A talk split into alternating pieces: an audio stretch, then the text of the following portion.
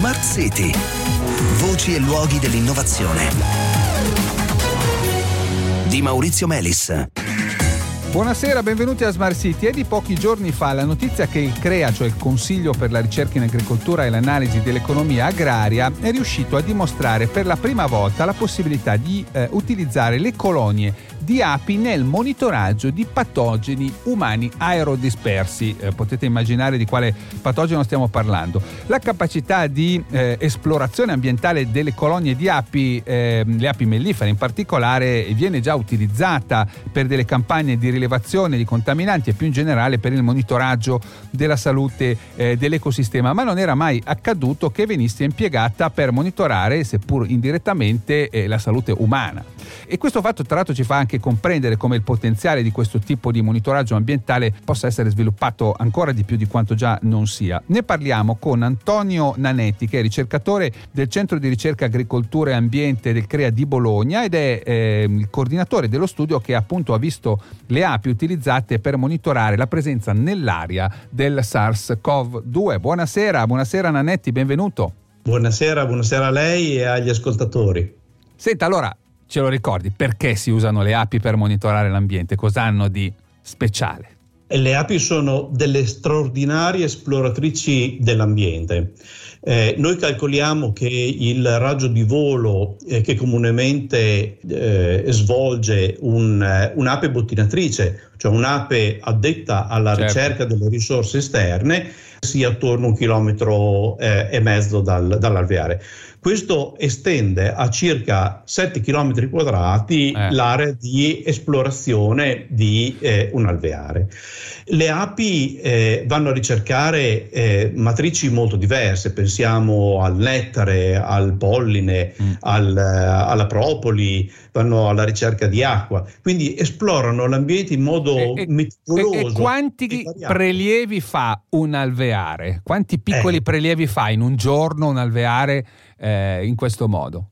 Eh, beh, la dimensione è quella delle eh, molte migliaia, decine di migliaia. Consideriamo che in una colonia ci sono migliaia di api bottinatrici, ognuna di queste fa eh, decine di voli eh, sì. al, al, giorno eh, in una bella giornata di estiva. sole. Certo, certo, eh. insomma, quindi centinaia di migliaia di prelievi eh, in, una, in, una, giornata. Migliaia, Senta, sì. veniamo al progetto Binet che appunto sfrutta questa eh, capacità di campionamento delle api, un progetto nazionale per il monitoraggio ambientale degli agroecosistemi. Ci ricorda eh, quali sono i principali obiettivi?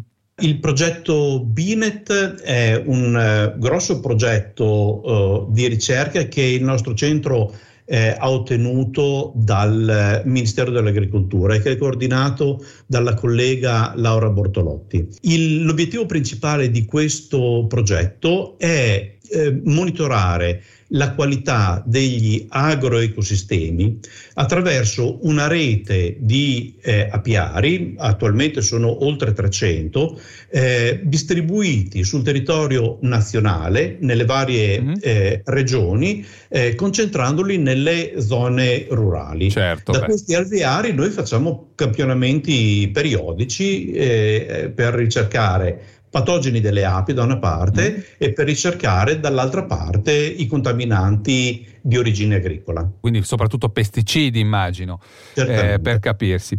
Eh, senta, allora veniamo a, al lavoro che lei ha coordinato eh, nell'ambito di questo progetto Binet durante la pandemia, vi siete detti ma proviamo a estendere no, questo eh, eh, queste ricerche che, che, fanno le api per nostro conto a, al virus del, del Covid. Allora, come si è svolto questo esperimento e quali sono i risultati? Eh, c'erano stati nelle prime fasi della pandemia eh, dei lavori scientifici che avevano dimostrato una relazione fra la circolazione virale e eh, le polveri sottili disperse eh, nell'aria. Dato questo contesto abbiamo pensato, ma non sarà che attraverso le api noi riusciamo a intercettare certo. questo microparticolato aereo disperso e con questo anche eh, il virus.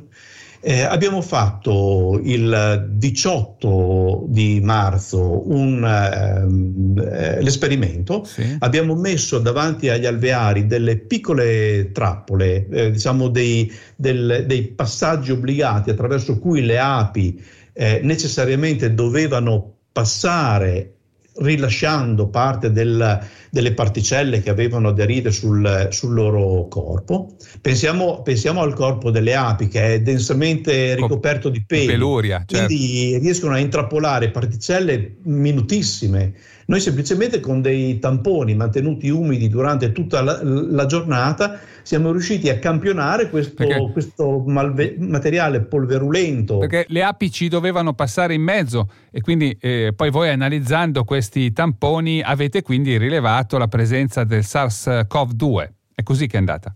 Esattamente, esattamente. Eh, le, api, le, api, avevano intercettato nel corso della loro attività di volo la presenza del virus eh, nel, eh, nell'ambiente.